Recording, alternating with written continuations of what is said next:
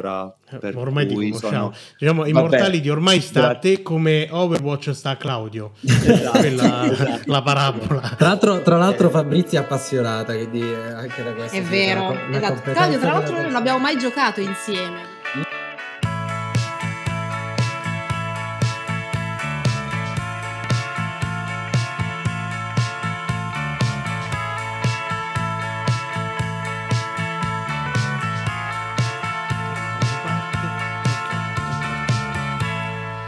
Salve a tutti e a tutti e benvenuti in una nuova puntata di Gaming Wildlife. Oggi un Gigio un po' attufato dalla classica influenza di cambio stagione che purtroppo mi colpisce malissimo, però per fortuna sono in buona compagnia, ovvero insieme al solito mascherato Claudio Cugliandro. Hola. Ormai ci è abituato a questa nuova veste, penso farà- sarà difficile quando li vedremo tra, tra Sì, qualche an- puntata. anch'io mi guardo allo specchio la mattina e non so chi sono. è E vedi la faccia del protagonista di... di uno Disco dei protagonisti, ma non entriamo Di in uno. Poi abbiamo anche Luca Parri. Ciao a tutte e tutti. E ultima ma non meno importante, un ospite eh, finalmente dopo un po' di tempo, ovvero Fabrizia Malgeri. Ciao, bentrovati ragazzi e grazie per l'invito. Ringraziamo a te per aver accettato insomma, questo invito eh, arrivato così un po' di soppiatto perché eh, insomma volevamo parlare con te sostanzialmente, ecco, eh, perché questa puntata si incentrerà su questa e anche le altre poi che arriveranno, eh, occupe- ci occuperemo insomma diciamo di parlare di nuove comunicazioni del videogioco, Eh, quindi insomma parlare un po' di come eh, sia la stampa eh, specializzata che quella generalista cerca di portare avanti il discorso videogioco eh, cercando di ampliarlo con più canali possibili insomma. Eh, oggi con Fabrizia ci concentreremo però eh, sull'aspetto meno noto ma forse anche molto importante, eh, ovvero quello della stampa generalista. Ovvero, com- Fabrizia sono diversi anni che collabora con il Corriere della Sera, eh, pertanto è diciamo un esperto, tra virgolette, insomma, di ehm, comunicazione del videogioco verso persone che non sono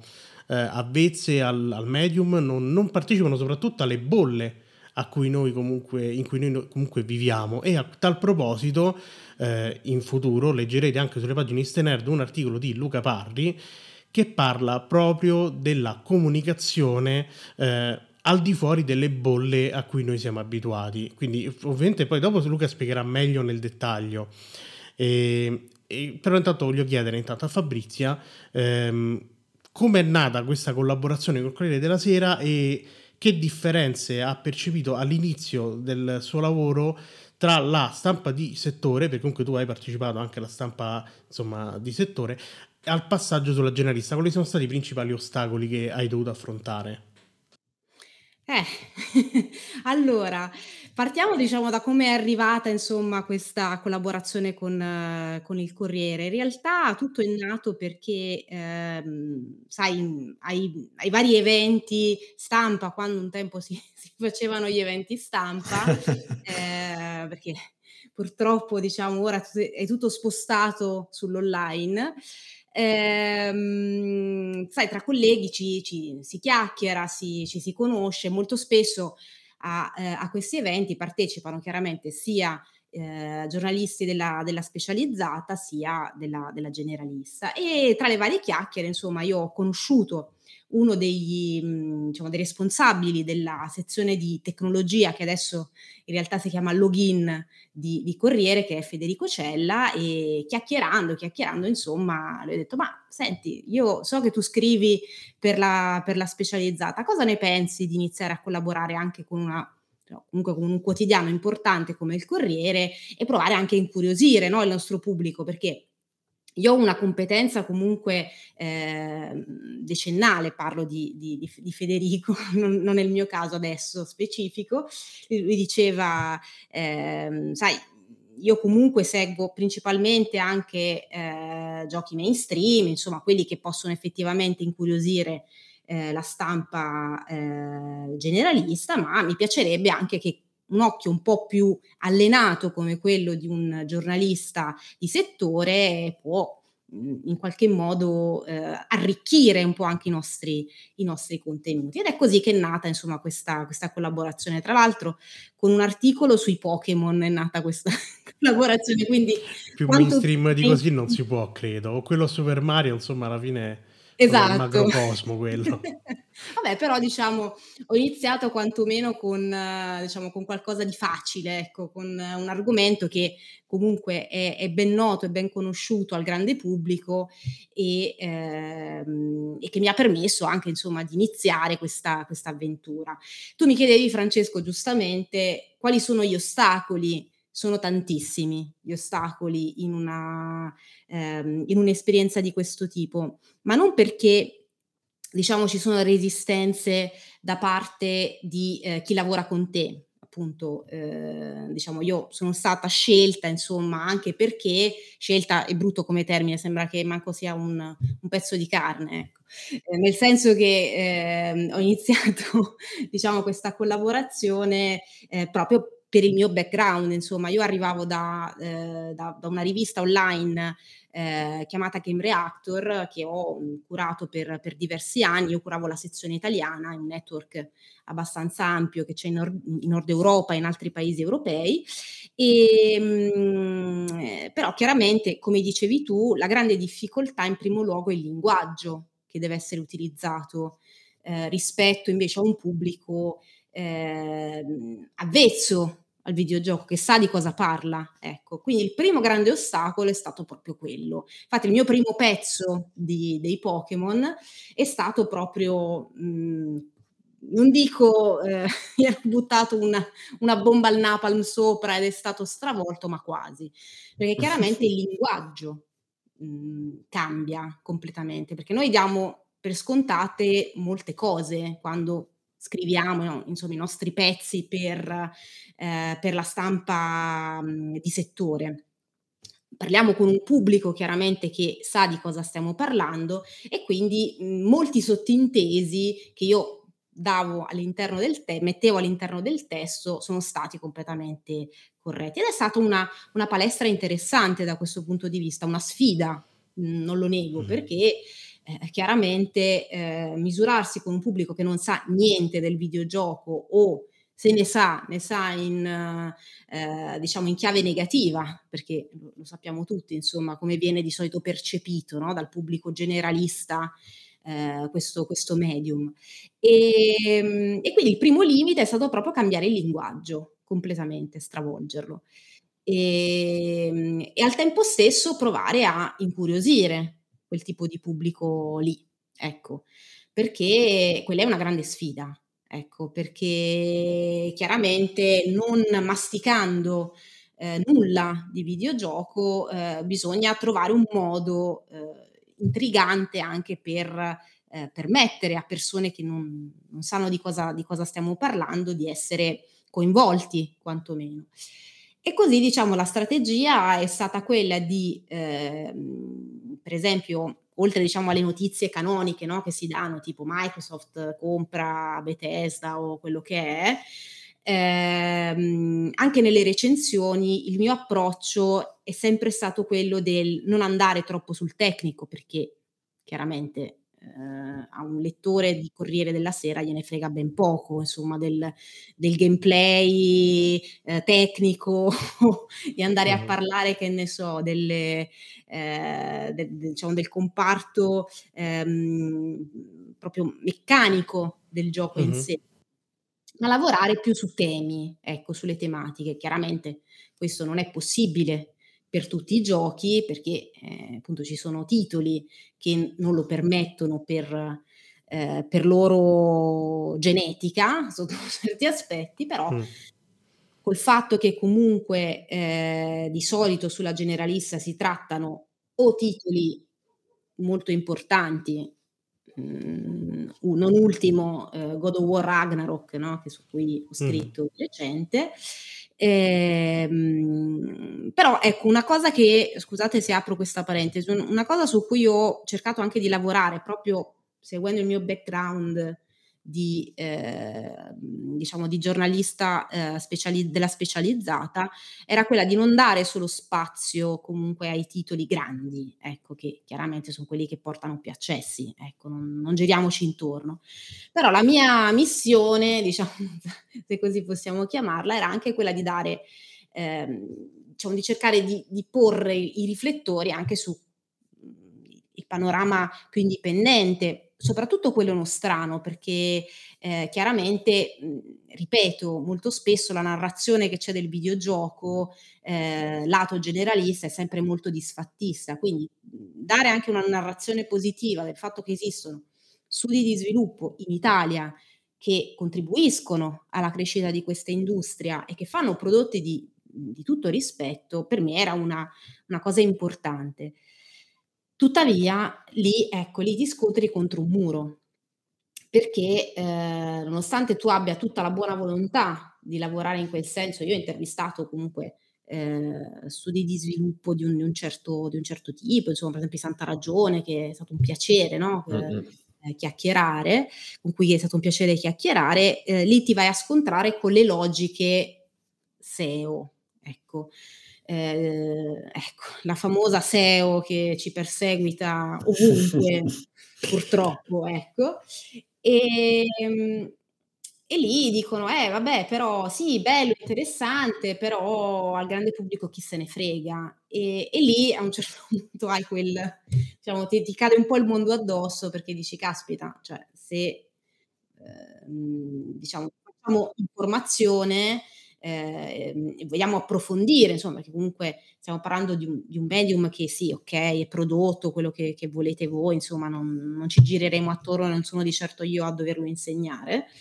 Eh, è anche bello, insomma, che diciamo i nostri lettori vadano anche oltre quello che è l'immagine del videogioco solo come puro intrattenimento oppure come eh, solo insomma prodotto eh, da comprare al negozio ecco. Volevo che ci fosse anche questa, questo tipo di attenzione. Ci abbiamo un po' provato eh, perché alla fine da parte dei, dei colleghi eh, c'è stata tutta la disponibilità di questo mondo però purtroppo eh, ha funzionato poco. Io continuo la mia battaglia, eh, perché quando riesco ci provo, eh, anzi io ogni mese quando diciamo dobbiamo inviare le nostre proposte eh, di, diciamo, di, di, lavorazione, insomma dei pezzi, ci infilo sempre qualcosina. Eh, a volte mi va bene, ecco, riesco a piazzare il pezzino, diciamo il, il prodotto un pochino meno, un po' pochino più di nicchia, se così vogliamo dirlo, ma chiaramente parlo di nicchia riferito al pubblico a cui ci stiamo rivolgendo uh-huh. e a volte ce la faccio. Eh, il 90% delle volte purtroppo no, però diciamo ci provo, quantomeno. E già questo è, è quantomeno un tentativo, come dici tu. Beh, sì, poi alla fine comunque insomma, abbiamo sicuramente in comune Taste e Nerd il fatto che lottiamo entrambi con i mulini a vento, diciamo, mettiamola così. ci, ci, teniamo molto nelle nostre battaglie.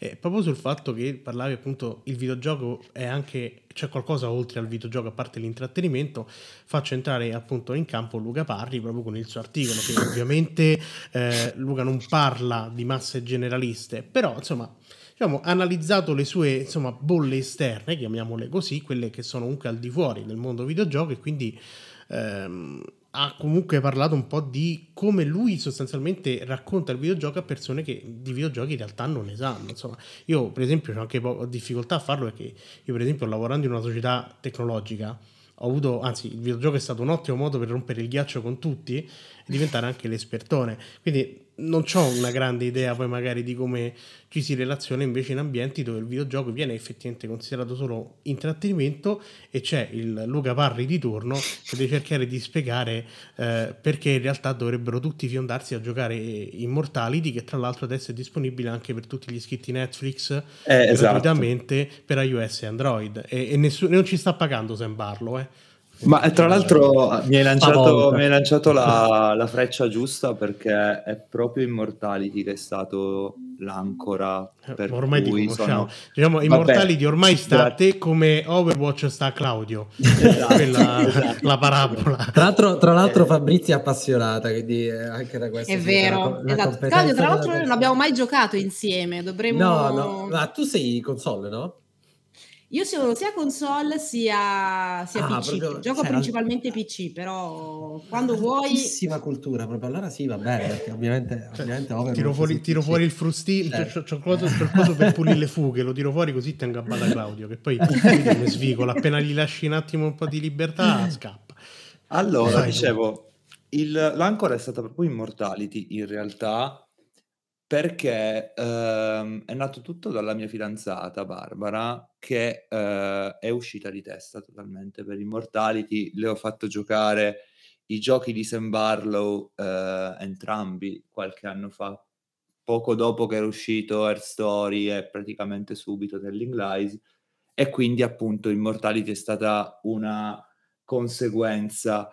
Eh, capitava che lei, di sua sponte, in contesti in cui ero presente anch'io, con persone che hanno a che fare con eh, il suo lavoro, quindi eh, il contesto del design e della comunicazione visiva, perché eh, senza fare troppe eh, allusioni dirette lavora in un'università che si occupa di queste materie, ehm, iniziava a introdurre questo discorso di immortality e le persone, quindi tutte abbastanza intorno eh, ai nostri, perché includo ovviamente anche lei in questa cosa, interessi riguardo l'estetica, la musica, il cinema, iniziavano a dire, ah ma ok, quindi il videogioco non è quella cosa solo di abilità e di competizione che io credevo fosse. E eh, tutti questi ragionamenti, in- principalmente due, uno relativo al, al gioco online, che un'amica mi dice, eh, io giocavo in modo discontinuo a League of Legends, ogni tanto gioco a Fortnite, e io le ho detto sì, ok, bello, però League of Legends ha tutta una serie di problematiche relative alla community che vanno fatte notare. Lei mi diceva sì, hai ragione, però io la mia community me la sono fatta giocando con i miei amici. Che questa è una cosa che internamente alla bolla di persone che videgiocano regolarmente non diciamo mai. Il videogioco online è connessione. È una cosa che mi ha fatto saltare in aria il cervello perché ho detto cacchio, non ne parliamo mai. È una roba fondamentale che dovrebbe essere tutti i giorni quello, il riuscire a collegare punto A e punto B che sono persone in modo sano. E invece parliamo solo di ah, guarda quanto è tossica la community di League of Legends perché si insultano. Sì, ma non solo. sì. No, ma infatti, E- e- Luca, sì, scusami vai. se ti interrompo. Questa cosa mi ha fatto venire in mente anche quello che è successo, per esempio, con Among Us, no? Che è Mhm. titolone, insomma, facilissimo, che eh, uscito per carità, eh, riuscito anzi, perché poi è ritornato a galla durante la pandemia, eh, era diventato un gioco a, cui tutti giocavano. Cioè, mh, proprio questo discorso che tu hai fatto su League of Legends, no? nel senso di comunità, di giocare con gli amici, eccetera, di quelle persone che di solito sono un po' lontane no? dal mondo del videogioco, eh, è avvenuto anche con quello, cioè nel senso, quindi eh, ha- hai pienamente ragione secondo me sul fatto che noi non diamo abbastanza importanza a quelle voci lì, eh, ce Esatto. le dimentichiamo. Esatto, esatto. Scusami se, eh, però mi, mi No, in figurati, assolutamente, assolutamente pertinente. E poi la seconda cosa che mi ha stupito, eh, un po' con tutte le persone con cui ho parlato è successo, sistematicamente parlavamo di tutta una serie di titoli, io volontariamente eh, mettevo cose produttivamente molto differenti, i giochi narrativi AAA da 100 miglia- migliaia di milioni di dollari di Sony e le piccole produzioni di Lucas Pop che si fa con 5 euro in casa, eh, facendo però dei manifesti politici incredibili e spesso e volentieri, forse Scusate, proprio Roma ha perché... sentito Lucas Pope, voleva dire.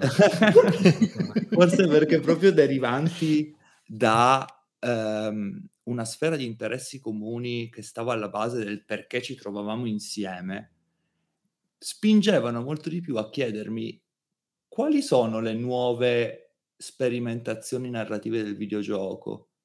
È una cosa che mi ha sconvolto letteralmente, è una persona che mi dice: "Io non pensavo che si potesse arrivare a un modo di connettere le persone", torniamo al discorso che facevamo prima del multiplayer, attraverso il multigiocatore come in Journey. E io ho detto io do per scontato il fatto che si possa, no, che si possa riuscire attraverso le meccaniche a comunicare con un'altra persona. Però una invece una persona che non è avvezza, ma che è interessata, dice: "Io non non me l'aspettavo che ci fosse questa roba qua". E sistematicamente è successo che appunto, ehm, queste persone che sono amiche e persone che io, uhm, ho nella mia vita per fortuna regolarmente, ehm mi dicessero di aver scoperto delle cose che non credevano possibili nel videogioco. E il il l'articolo si sviluppa appunto in questo senso qui, no, del fatto che forse se vogliamo parlare all'esterno davvero, quindi fare quello che Fabrizia fa sulla generalista, dovremmo anche includere queste cose. Dovremmo anche capire passino passino, poi lo faccio partendo da un'altra bolla se volete in un certo senso, perché sposto semplicemente da una mia sfera stretta di interessi a una mia altra sfera stretta di interessi. E questo potrebbe essere un modo per parlare all'esterno. È bellissimo il fatto che ci sia questo investimento nella narrazione, che ci sia questo, ehm, come dire, moto hollywoodiano in Sony nelle produzioni di Naughty Dog, di Santa Monica, eccetera. Ma pensiamo anche al resto, pensiamo anche a come fare ad attrarre delle persone che magari fanno parte di una nostra cerchia con altri interessi, con altre cose, per avvicinarle al videogioco. Io semplicemente ho fatto quello. Perché? Perché sapevo che le persone con cui parlavo, come me, e se no non sarebbero amici e amiche mie, hanno una passione per David Lynch e ci ho infilato dentro Immortality, perché viene abbastanza automatico. Quindi Facciamole queste cose, cioè io l'ho tutto sia il post di Facebook che ha originato questa cosa, che l'articolo che probabilmente avrà anche un piccolo intervento non solo mio, ma anche di Lorena, ehm, sono propositive. Ehm, mi mi mi guardo allo specchio, re mi rendo conto di quello che faccio nel mio privato e cerco di metterlo nel mio lavoro, no? Questo è più o meno quanto. Claro. Claudio, dici tu, ma anche solo tu, che adesso non ho ancora parlato, il che è molto strano. Esatto, di solito parlo. Di, di podcast. Perché abbiamo parlato di Overwatch, è quello il motivo. Esatto. eh, allora, ehm, vabbè, cioè, ovviamente mh, avete detto tante cose, quindi chiaramente c'è al contempo molto da dire e al contempo molto poco, nel senso che avete detto tutte cose eh, con le quali concordo quindi insomma in aggiunta mi sento banalmente nella mia esperienza di confermare quello che ha detto Fabrizia, cioè nella mia esperienza eh, generalista, tipo il manifesto, la gente proprio le domande chiede, eh, ma di che parla? Cioè io ho fatto niente, che eh, si spara, non si spara, quanto dura e tutte quelle robe lì. E quindi mh, penso sia abbastanza comune proprio perché se non sei addentro magari a determinate logiche tipiche del perché uno valuta l'acquisto, magari sai di, di un videogioco, ehm, si è proprio interessati ad altro, cioè perché dovrei giocare questo gioco e la risposta non riguarda il cosa mi dà da un punto di vista ludico, ma appunto che cosa mi dice. Ed è un qualcosa che una volta incontrato sinceramente ho ho preferito rispetto al alla specializzata come, ehm, poi stile anche di cioè espressivo insomma, trovo più interessante, ecco, parlare di cosa parla magari il gioco piuttosto che, ehm, descriverlo, ehm, nei modi più mhmm, più tradizionali. Ehm e ovviamente eh, quello che, che, ha detto Fabrizia riguardo, ma anche Luca, riguardo al poi quale linguaggio usare, anche quella è una grande barriera, ma penso che nel piccolo possa essere capitato a chiunque, perché ovviamente chi scrive deve farlo pensando a un pubblico, ma immagino che anche nel tentativo di spiegarlo a un amico, a un genitore, a, come raccontava Luca, eh, eh, anche lì diventa problematico sì, dire io ho avuto anche la solo fortuna, platform. Eh, io ho, lì ho avuto la fortuna intanto di parlare con persone che giocano poco o, o, per nulla, ma comunque più o meno il videogioco contemporaneo ne hanno presente. E poi appunto il fatto che ci fosse un'intersezione di interessi così forte, mi bastava semplicemente utilizzare dei termini presi da altro, presi dal cinema, presi dalla musica e adattarli uno a uno. E questa è una cosa così semplice, così intuitiva che mi sembra troppo strano che non si faccia e si dica Ecco, solo che c'è il piano diciamo sequenza in God of War, ecco.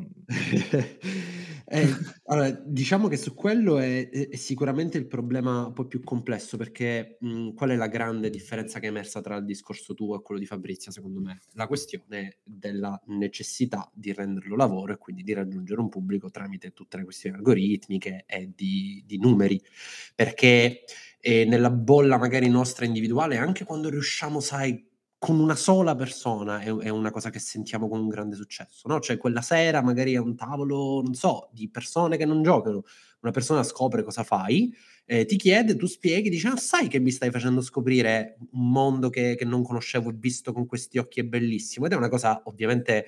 Um, molto bella ed edificante. Quando provi a traslare questa cosa su un piano poi professionale nel lavoro e nella stampa, emergono le questioni che ha detto Fabrizia, cioè devi riuscire anche a contrattare e trovare il modo di produrre e proporre determinati contributi a qualcosa che comunque deve avere una so- sua sostenibilità economica, al di là ovviamente poi delle speranze di poterla eh, trasformare anche in, un, in, una divulgazione di un certo tipo. Eh, vale nel caso dell'indie, ma in generale vale anche nel caso del... Eh, anche, anche, il gioco di alto budget, paradossalmente, se proviamo a pensarlo in una eh, non so, per esempio la rivista che ha una forte tradizione cinematografica, probabilmente provare a proporre qualcosa anche AAA, però all'interno di quel contesto, già può essere visto come una barriera abbastanza eh, ripida da, da, scalare. E quindi eh, cioè la strategia che proponi tu, Lu, secondo me ha molto senso nel momento in cui riusciamo a proporla Sai, anche magari con le nuove forme, sai, lo streaming, il podcast, come stiamo facendo adesso, lì la inserisci poi in un contesto, in un'offerta che, cioè lì il punto è che non devi catturare col tema, là devi catturare magari con altri elementi, la tua personalità, la, la tua competenza e altro. Col testo, con l'articolo, che in realtà è la forma che io poi preferisco perché generalmente il testo ti permette di ragionare un po' di più su quello che stai scrivendo, di rileggere, pensare se è davvero tutto nel posto e nel modo in cui lo vuoi dire però come eh, contraltare ha il fatto che invece quello lo si va a leggere perché si è interessati all'argomento e se purtroppo non parti da una base che è quel gioco di cui tutti parlano, quel film di cui tutti parlano, hai già, hai già scelto di, di, di, metterti contro un... cioè già, già, già parti con, con, delle difficoltà.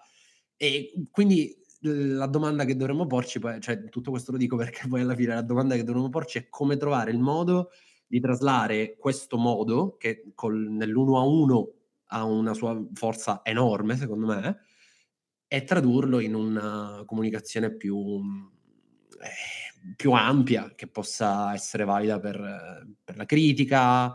E una volta risposta a quella domanda che mi rendo conto essere abbastanza di difficile risoluzione, eh, forse si può avviare un percorso anche più più netto, posto che assolutamente, come diceva Fabrizia, è iperpositivo, che si trovi comunque questo spazio, si fanno i due, tre o quello che è sulla roba magari un attimino di maggiore richiamo e poi si trova lo spazio per parlare invece di uh, We Are Muesli e tanta altra roba che, che, che merita poi tra l'altro di, di avere la sua, la sua visibilità. Overwatch. No, io canto mentre mm, ragionavate appunto e disquisivate, io pensavo disquisivate, madonna, belle, belle, belle le sedi. Sì, La febbre. Sì. Allora, volevo dire, eh, pensavo appunto che a me è rimasta molto impressa la, l'articolo appunto di Fabrizio su God of War perché effettivamente, diciamo, oltre ad avere un punto di vista molto personale, comunque poi sulla storia di Ragnarok che sta curando per conto nostro Lorena e tra un po' arriva, insomma, capite bene che in quanto anche noi generalisti, anche se non si direbbe, ci arriva tutto in ritardo, quindi poi però non vogliamo manco far correre Lorena, porella, che c'ha, c'ha un sacco di cose da fare pure lei nella vita, giustamente. non vogliamo stare lì a frustarla, anzi, prendesse tutto il tempo che vuole perché credo serva per God of War. Eh, appunto, noi abbiamo già parlato in vecchie puntate anche proprio di come cambiare magari l'approccio che utilizza già la la, la, la, specializzata, ma per un semplice motivo, perché anche vedendo quello che sta succedendo negli ultimi tempi, è evidente che c'è bisogno di allargare la platea. Eh, adesso al di là di eventi come la chiusura di Eurogamer, che comunque non era tanto legata a problemi di qualità, ma altre ragioni, resta il fatto che comunque la specializzata ha bisogno di catturare nuovo pubblico e ultimamente sembra che però lo stia facendo, almeno per me, ma credo che siamo un po' tutti d'accordo, con modalità sbagliate appunto in ottica SEO. Quindi pubblicare articoli che vadano sempre, siano sempre un po' fuori fuoco, che cerchino comunque di attirare per i motivi sbagliati, eh, magari anche cercando appunto la polemica, come diceva pure prima Luca, eh, per quanto riguardava per esempio le community tossiche. Cioè andare a parlare della community in maniera tossica sappiamo che attira più click rispetto al cercare di trovare degli esempi positivi che invece dovrebbero essere la norma e magari lo sono anche, eh, perché a questo punto ci mettiamo, diciamo, ci, diciamo cerchiamo di metterci eh, la cenere in capo tutti quanti e, rendere, e dire tutti che siamo un po' tutti colpevoli magari da questo punto di vista. Quindi, mh, mm, appunto, questo tipo di scrittura magari che ha, che ha la generalista perché appunto non ha bisogno di doversi neanche mettere a spiegare questi tecnicismi può essere magari una, una nuova via di fuga magari per la specializzata e quindi mm. mettere in campo se magari... tu dici un esempio mm, sì comunque anche per il fatto che altra polemica solita il voto no? Eh, noi sappiamo che ormai il voto è molto contestato eh, al di là del fatto che se dai meno di 10 a un certo gioco pare che sei venduto, cioè sei venduto sia se dai 10 sia se dai 6 per dire, per come siamo arrivati, ma il punto è il voto nel momento in cui comunque lo dai a nome di testata, ma comunque rappresenta il vo- un voto comunque viene dato come opinione personale di una persona. Quanto ha senso? Cioè, ha senso continuare a fare magari poi eh, dei panegirici appunto sull'aspetto tecnico quando in realtà poi magari l'aspetto tecnico è anche la cosa che magari è meno importante rispetto ad una storia magari molto più convincente. Io le sto tirando fuori così proprio come escono, perché io poi quando parlo vado a ruota libera e, è una tragedia per alcune, alcune volte, soprattutto la mia ragazza dice che sono logorroico, però il punto quindi è la generalista potrebbe essere un'ancora di salvezza per la specializzata? Allora, se posso rispondere io, visto che diciamo ci sono dentro, ma anche Claudio, vai, insomma, vai, chiaramente, vai, perché eh, giustamente la- lavorando anche lui per il manifesto lo, lo sa molto bene. Eh, secondo me sì, nel senso che il tipo di approccio che si ha a, a, mhmm, alle recensioni, che io faccio fatica comunque, per esempio, anche nel caso dell'ultimo te- del, diciamo, del, del, del, testo che hai citato tu, quello su, su Ragnarok, cioè io non, non, riuscirei a chiamarlo recensione, perché io in realtà eh, in quel testo lì ho voluto dare spazio in primo luogo al ehm, al, al narrative director che ho intervistato, quindi diciamo, cercare di tirar fuori dalla, da questa intervista, che tra l'altro è stata anche molto divertente perché lui è molto simpatico, Sofos, ehm, diciamo quello che era il, diciamo, il, chi ha creato l'opera, come l'ha, l'ha costruita, su quali temi ha lavorato, eccetera. Quindi, ripeto, parlare di recensione quantomeno per la generalista oggi è, molto difficile, proprio perché, come dicevi giustamente tu Francesco, non c'è più quella, quell'obbligo del voto, ecco, non c'è la stellina, non c'è il,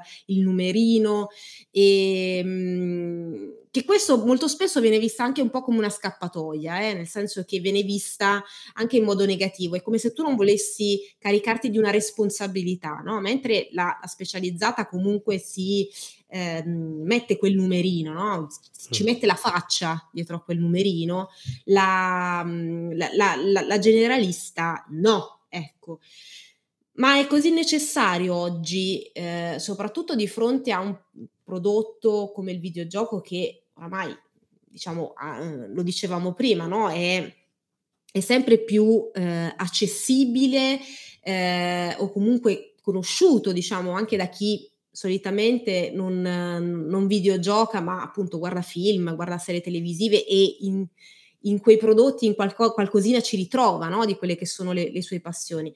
Ha ancora senso effettivamente mettere i voti, ma non lo so, non credo, e ehm, sicuramente usare questa, eh, diciamo, que- io non la definirei scappatoia, appunto, nonostante molti la vedano negativamente questa cosa del non mettere il voto, eh, è un modo per concentrarsi su altro. Ecco, il fatto che nel, nel mio caso io spesso in questi articoli che pubblico sul Corriere sui, diciamo, su, su, alcuni giochi. Chiaramente non lo posso fare per tutti. Eh, è chiaro che, per esempio, esce Pokémon, non, non, posso tirar fuori chissà quali temi, ecco, per quanto uno ci provi, ma diciamo eh, c'è, c'è, comunque un limite lì alla base, ecco, del, del prodotto. Eh, però sì, ecco, eh, secondo me, come si diceva prima, ehm, evitare diciamo quantomeno cercare di eh, fare la differenza ecco, rispetto anche a, a, tutto quello che viene già proposto da altre testate in, in serie. Questo non vuole essere necessariamente una, una critica, eh, perché mi rendo conto che purtroppo il nostro settore, eh, e parlo del, da, da, giornalista specializzata, deve sottostare comunque a determinate eh, regole, se così vogliamo definirle che poi noi non siamo d'accordo, ecco, perché io appartengo a quella scuola di pensiero che secondo me c'è un limite a tutto, ecco, quindi sì. diciamo, fare la notizia clickbait o riportare il rumor del rumor del mica rumor non è giornalismo per quanto mi riguarda, però insomma liberi poi... No, no, non lo è per definizione. cioè. Ecco, esatto, cioè, eh, il, il, giornalismo è altro, ecco, che, che, non vuol dire necessariamente dover fare per forza l'inchiesta. Eh, pazzesca ogni volta. Eh. No, basta l'opinionismo, essere... basta l'opinione per fare. Bravissimo, esatto, esattamente. Cioè basta avere un'opinione, non necessariamente riportare quelli di altri, ecco. Ehm, oddio, mi sono incartata adesso, scusatemi perché io poi apro mille parentesi. Dici, eh, eh, essendo dentro il settore comunque si, si, sa che ci sono delle logiche, però queste logiche non sono così, insomma... Eh... Sì Potrebbe essere giunto il momento magari di dare una svolta, ecco, mhmm, non accadrà, lo sappiamo tutti molto bene, però magari noi speriamo appunto col fatto che molti di noi della specializzata comunque un po' si stanno spostando sulla generalista, magari provare forme diverse di racconto, di, di narrazione del, del videogioco, magari è possibile, ecco, vediamo, speriamo, incrociamo le dita. Ma sì, perché poi dico, alla fine poi se uno guarda la storia di, di, delle altre forme espressive, comunque il videogioco è abbastanza particolare perché è diventato immediatamente consumo di massa prima che si formasse una, come dire, scuola critica, mettiamola così, mentre con cinema e altre forme c'è stato un lento progresso che ha fatto in modo tale che quando poi sono, cioè penso anche il fumetto, quando poi sono esplosi c'era già un forte mh, humus critico uh, alla base. Eh, mh, mm, però il videogioco comunque secondo me sta raggiungendo quella massa critica di persone che secondo me un pochettino la specialistica spingerà verso una generalizzazione che non significa diventare per forza, eh, cioè come dire chiudere e affidarsi solo alla generalista, però generalizzare il linguaggio, generalizzare l'approccio che in qualche modo è anche quello che abbiamo visto, per quanto, cioè una lettura, ovviamente non significa che sia successo solo questo, anzi, però è un po' quello che è successo con tutta la questione del, del, del, dell'esplosione dei content creator, no? Cioè in mezzo al content creator un pochettino più eh, alla Michele Poggi, quindi più sul tecnico e molto più vicino a un linguaggio specialistico, però è anche pieno di content creator che semplicemente, eh, Luca faceva l'esempio eh, di chi vive le community online, e la, la, possibilità di creare contenuti su che sia Fortnite, che sia no, quel gioco che lato specializzato, più commenti che mh, mhmm, scriventi, però eh, si, mh, mhmm, viene percepito come ah, che schifo, vergogna, torna su COD, eccetera. Dall'altro lato c'è la possibilità di creare delle community e dei luoghi dove... Eh, tra l'altro in Italia questa cosa i content creator la fanno benissimo. Sì, sono tre o quattro nomi, mi viene in mente la più famosa che ovviamente è Curolili, Curolili. che lavorano proprio benissimo sul creare affettività all'interno delle community. E eh, questa è una eh, roba eh. fondamentale che la stampa però purtroppo non fa. E, e io mi allora... rendo conto che sia un contesto di linguaggio, il fatto che sulla carta stampata e sulla pagina scritta è molto difficile mettere in chiaro tutte queste cose, però perché non possiamo prenderci la responsabilità Guarda. anche di cancellare un po' delle credenze che sono state create da altre persone Ecco, stampa, è questo il punto. Esatto, è, questo, cioè la stampa ovviamente non deve fare quello che fa il content creator, perché ovviamente deve essere un'altra cosa, ma riuscire a comunicare che esiste anche quel mondo in quelle realtà. Ed è una cosa anche, tra l'altro, questa, almeno nella mia esperienza, molto italiana, per citare Boris, perché eh, all'estero in molte delle richieste, per esempio, di pitch per contributi, eh, molto spesso c'è proprio la voce dedicata a cerchiamo articoli di chi è dentro le community di Overwatch, di Call of Duty, di Fortnite per la creazione di contenuti legati a è successo questo evento nella community di questo gioco. C'è stata questa cosa che è successa questo mese che chi esterno non conosce, ma che chi è interno può provare a comunicare e far vedere, ma sai che dentro questi giochi che tu li guardi da fuori, vedi la pubblicità e vedi gente che si spara, gente che salta, fine.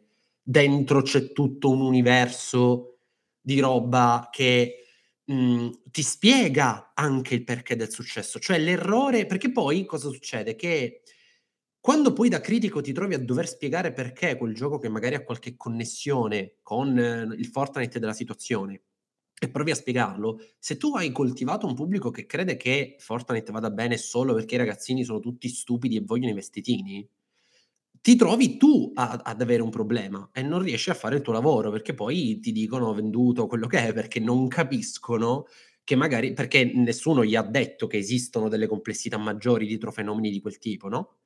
Ehm, ripeto, non per forza in positivo, può essere anche spiegare i perché di determinate cose. Secondo me c'è, per esempio, il canale YouTube People Make Games ha fatto un bellissimo lavoro su Roblox, cioè spiegare tutte le, le cose che Roblox usa per purtroppo avere determinati effetti sulla psiche di chi gioca.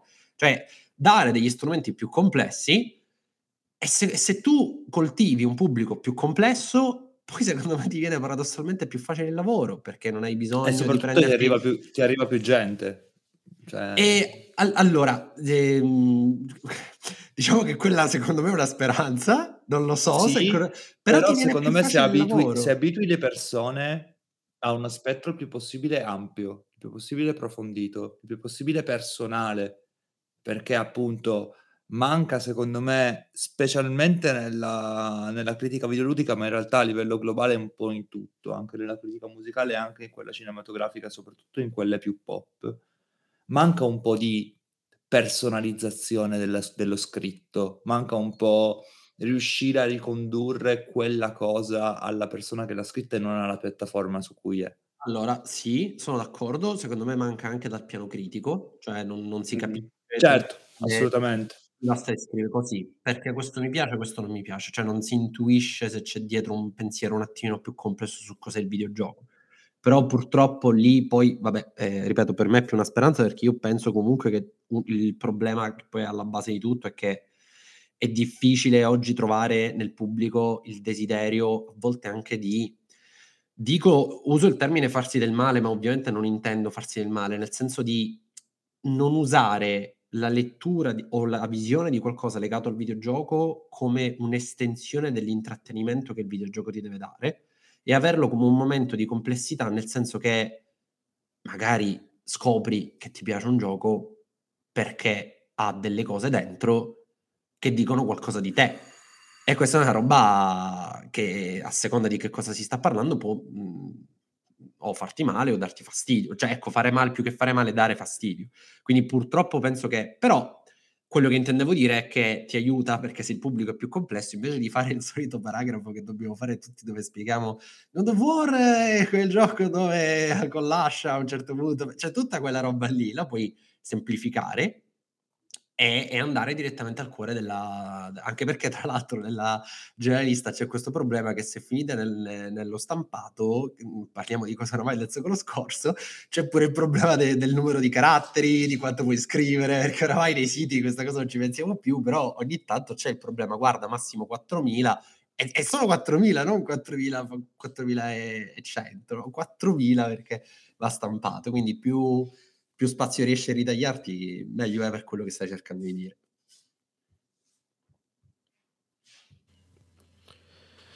Bene, e io un attimo Al solito adesso- sempre felici.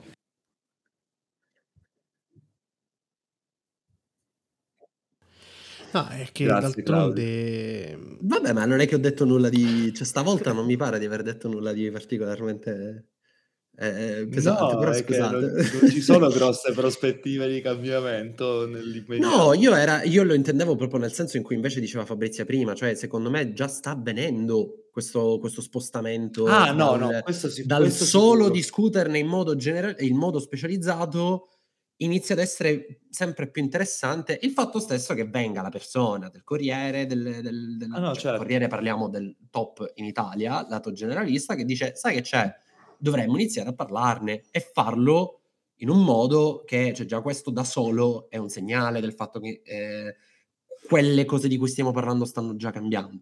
E non solo, c'è anche l'humus culturale nelle persone eh, che Mhm. permette questa cosa, se no appunto tutto il discorso di quasi un quarto d'ora che ho fatto mezz'ora fa non avrebbe senso. No, poi Lu- mi, mi inserisco di nuovo, scusate. Eh, Devi, Luca devi. mh, giustamente prima diceva anche una cosa molto importante, cioè il fatto che ehm, tutta quella parte, diciamo, tecnica del videogioco, ecco, se così la vogliamo parlare, quindi parlo del gameplay, di tutto quello che diciamo è il videogioco nel vero senso della parola, quello del giocare, ecco, in senso stretto. Ehm, oggi funziona molto meglio e sposo assolutamente la, la sua idea con i content creator, cioè noi non possiamo eh, sostituirci con le parole, e qui mi, Mm. mi- mi ricollego a quello che diceva Claudio, all'immagine che possiamo vedere con gli streaming, con eh, i let's play, con le dirette Twitch, eccetera, di un content creator.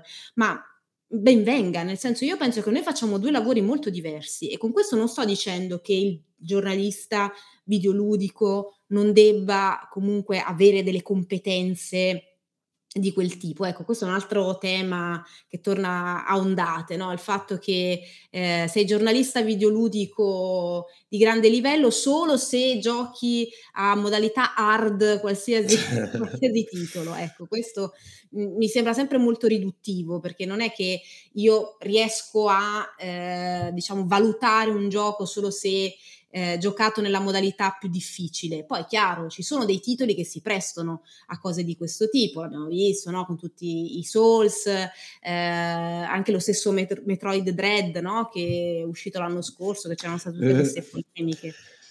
Sì. Ecco, no, dicevo, e, ehm, per carità, ripeto, con questo non sto dicendo che il giornalista videoludico comunque il critico videoludico, perché poi ci sono varie declinazioni del, diciamo, del, del, del, mestiere, ecco, eh, debba necessariamente essere ehm, un, un, pro gamer, ecco, non penso che tutti noi siamo dei pro gamer, se no faremmo altro nella vita, ecco. Però il fatto, ecco, però il fatto che eh, diciamo esistano diverse competenze, noi abbiamo il ruolo di raccontare quello che è il gioco, quello che è l'industria, quello che sono i personaggi che eh, gravitano attorno a questa industria. Mm, appunto, abbiamo l'opportunità di intervistare eh, sviluppatori di, di, di, di, vario tipo, eh, esploriamo quel mondo lì che molto spesso da, da, dal punto, non solo dal pubblico generalista, ma anche stes- dallo stesso pubblico eh, specializzato molto spesso non è, non è conosciuto e lasciamo magari a, a chi invece eh, predilige più un aspetto tecnico eh, del videogioco quel tipo di narrazione lì. Cioè io mh, non vedo perché non possano coesistere e, e molto spesso no, vengono visti con, eh, con, con disprezzo no, i content creator dai, dai giornalisti stessi, eh, perché mm-hmm. chiaramente parlo del, del nostro settore quando invece, sono, invece offrono un valore aggiunto secondo me e come noi al contempo possiamo offrire un, un, valore aggiunto nella lettura del videogioco. Diamo, come dire, lo analizziamo sotto due lenti di ingrandimento diverse, ecco, e perché non, non può esserci ecco, questo tipo di, di discorso qui.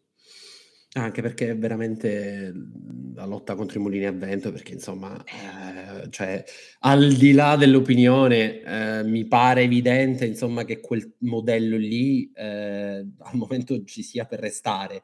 Quindi davvero mi sembra abbastanza miope stare lì a combattere, ripeto, contro quella che mhmm, oramai mi sembra una, re- una verità, cioè non, non, c'è molto da, da dibattere su questo.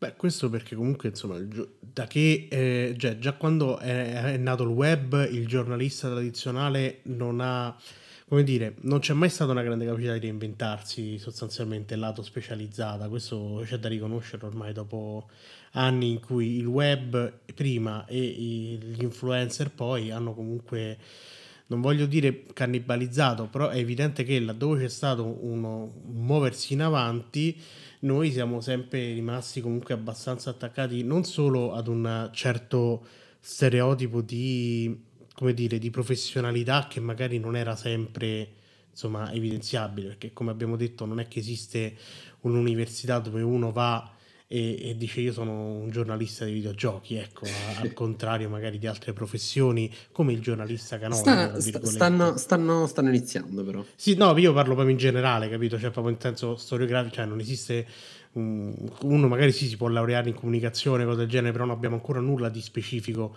non, non avevamo. No, no, esatto, questo dico che non avevamo, e, ehm, esatto. E poi, oddio, c'era un'altra cosa che volevo dire e, e, poi il fatto che comunque magari c'è stato il giornalismo, poi ha cercato anche proprio di diventare influencer, andando però a perdere poi magari il senso di indipendenza che poi è sostanzialmente la, insomma, diciamo, l'elefante nella stanza, ovvero il cercare di definirsi indipendenti, ma poi quando c'è bisogno comunque di eh, rendere diciamo, le proprie realtà sostenibili, eh, si, ci si rivolge anche a, a determinati accordi che ti rendono meno, non dico neanche onesto, però è ovvio che eh, se l'azienda che tu mi devi criticare ti, insomma, ti fa gli sponsor sul sito, eh, c'è qualcosa che non va, non, non, è proprio il massimo dell'etica e soprattutto, e qui proprio la ciliegina sulla torta, definire sostenibile un, un, delle realtà dove magari ecco, si viene pagati a pane e cipolle eh, e che ovviamente non, non permette neanche cioè, anche con tutta la buona volontà, non permette neanche di formarli questi giornalisti, perché ovviamente non ci si può aspettare, eh, anche proprio in termini pratici, una certa professionalizzazione nel momento in cui il, il, i pagamenti restano sempre quelli, cosa che invece ovviamente nella specializzata non accade, dove ok i prezzi sono un po' più alti, non è che magari uno ci, ci riesce a campare eh, con solo quello, però sicuramente è già un altro paio di maniche probabilmente e quindi c'è proprio da riflettere su come vogliamo cercare di... Eh, resi- è un po' come il cambiamento climatico, insomma, è già in atto, eh, quindi dovremmo già prendere delle, dei provvedimenti perché già stiamo sull'orlo del baratro. Ma sai, ma sai che hai detto una cosa, cioè eh, io a, questo tema, su questo tema rifletto spesso perché poi il, cioè, il, il, motivo principale per cui i prezzi generalmente, non sempre, ma i prezzi della... Um, della specializzata sono più bassi della, della, generalista è perché molti dei siti che accedono, eh, cioè dei, dei, giornali che accedono, eh, cioè della generalista accedono ai fondi pubblici.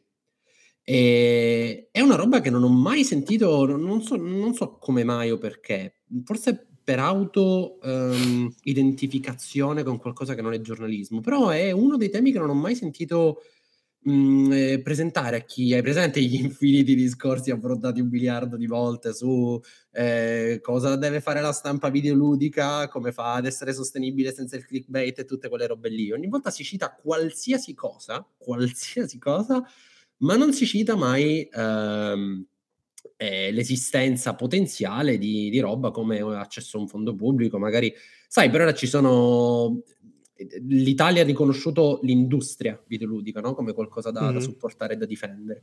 Chissà se si facesse gruppo piuttosto che ammazzarsi tutti a vicenda e provare a vedere se anche quella che a tutti gli effetti è editoria, con lavoro, eh, pubblicità, numeri, può per esempio accedere a qualcosa di quel tipo. È un tema che io non ho mai visto discusso nel, nel nostro eh, settore da questo punto di vista e quella è, non so, forse proprio perché a priori si parte dall'idea, no vabbè che c'entra, quello è per il giornalismo, questa è... Beh, sicuramente è ovvio che il giornalista videoludico viene considerato di meno, che da una parte ci sta anche perché insomma se pensi che c'è gente che va a fare il corrispondente di guerra, tu che ti proclami giornalista, insomma io, io ridimensionerei, capito, sotto alcuni aspetti, insomma anche più che altro a livello Vabbè, di ego, guarda, eh, quello, che non riguarda magari... È il motivo, è il motivo so. per cui serve che eh, si faccia la propaganda per la critica culturale. Ma guarda, comunque, come dicevo molti vai, comunque hanno anche degli appoggi commerciali di rilievo e, e, quindi poi il problema sarebbe che se nel momento in cui comunque tu diventi una testata registrata probabilmente determinate mosse eh, di mercato non le puoi fare chiamiamole no così. no ma, ma non, te la, non te la proponevo come soluzione per tutti Diciamo che potrebbe essere utile per ridistribuire magari ricchezza, mi dirai, visto che comunque parliamo sempre di schemi che tendenzialmente sono comunque un po' piramidali, non c'è un altro modo di descriverli, purtroppo, ovvero comunque la ricchezza è concentrata molto ai vertici, mentre giù eh, la, la, forza lavoro, insomma, va un po'... Dove la ricchezza è anche accessibilità alle cose, perché spesso e volentieri succede che l'apice che si occupa del giocone e tutto il resto se lo pigliano, forse se va bene i pesci piccoli. E in realtà no, no dico... è proprio quello il problema, secondo me, che magari ogni tanto proprio perché c'è il giocone, quello magari è proprio l'esca che ti dice, vedi, ti diamo anche il giocone. Ah, ah certo, eh, diventa, capitale, diventa capitale, culturale a tutti gli effetti. In quel No, no, ma io la intendevo proprio molto più terra-terra, semplicemente vederla come una possibile opzione da usare, dato che per anni abbiamo dibattuto questo è sostenibile, quest'altro no, proprio un'opzione da, da vagliare per... Ma ripeto, non, non, sto dicendo ragazzi domani ci svegliamo e facciamo... Era proprio una curiosità che mi è sempre... Siccome tu hai detto questa cosa del, del prezzo della stampa, e, e, io poi alla fine, se vai a guardare, la vera differenza è quella, perché ci sono siti della specializzata che fanno oramai numeri più alti della generalista. Generalista ovviamente non parlo di Repubblica o Corriere, parlo di La Verità e quelle robe lì, che però vanno avanti grazie a, all'accesso a a fondi pubblici per l'editoria. È sempre stata una cosa che mi ha sempre incuriosito vedere che nessuno ne, ne parlava mai. Poi da lì a trasformare una cosa, ovviamente va, va, va, va, riflettuto un attimo con maggiore attenzione un po' su tutto. Però così era, mi è venuto in mente proprio per la questione dei prezzi. Ma però, mm, eh, ma però scusate, eh, però in realtà diciamo quello che diceva Francesco un po' risponde no, a questa tua domanda, cioè del perché ehm, non si crea insomma un fondo per, o comunque le, le, testate online della specializzata non hanno accesso, no? esattamente come le, eh, le, le, testate giornalistiche dei quotidiani, insomma quant'altro, a, a questi fondi pubblici, perché c'è un, un, cortocircuito dettato proprio dal fatto che... Eh, alla fine verrebbero meno tutte quelle pubblicità o comunque tutto quel, quel, diciamo, quel, quell'ingranaggio no? eh, di, eh, di, di, di, fondi Esterno, esterni cioè, sicuramente sì. sono più convenienti eh, rispetto a un fondo pubblico, quali possono essere appunto gli accordi con le grandi aziende del settore. Forse è per quello che non si fa questo, diciamo, forse non si, non, non si tenta questa, questa, strada o forse non è conveniente appunto semplicemente Ma, per... Sì, sì, anche se poi, cioè, ora non, non, non ho sotto mano nulla, però, cioè, tipo Repubblica, esempio, faccio esempi di roba dove nessuno di noi eh, collabora, e, e, comunque Repubblica sia il fondo sia eh, partecipa a campagne pubblicitarie, certo Certo. Ehm, là è più complesso perché chiaramente ci sarebbe un palese conflitto di interessi nel momento in cui accedi sia a quello sia anche magari appunto la pubblicità a... Ehm, cioè, esempio, sei testata giornalistica, lo puoi fare, sei in realtà un sito però di base sei un'agenzia pubblicitaria, lì mm. diventa decisamente più complicato accedere a quel tipo di fondo, quindi quello, quello chiaro, quello senza dubbio. Però ecco, aiuterebbe proprio quelli che non avendo già accordi particolarmente ricchi con agenzie pubblicitarie, magari eh, possono avere quella come eh, alternativa. Però niente, raga, volevo essere una volta tanto ottimista, mi avete... non volevo deprimerti, mi no, ma figurati, figurati. Ah, eh, beh, alla fine si giunge sempre al fatto che bisogna mettere le mani sui mezzi di produzione, non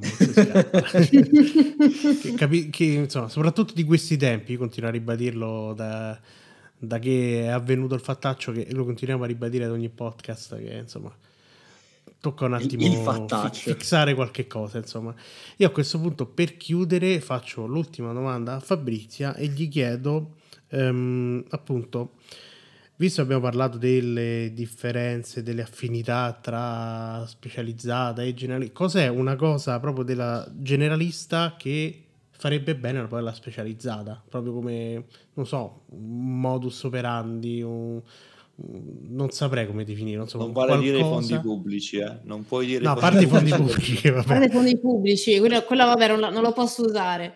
Ehm, io sottrarrei molte penne alla, alla, specializzata, ecco, perché io penso che la generalista, nonostante insomma oggi ehm, abbiamo tante penne illustri, insomma, che scrivono i videogiochi su, eh, su, su, diciamo, su, sui, sui, quotidiani generalisti o comunque sui portali generalisti.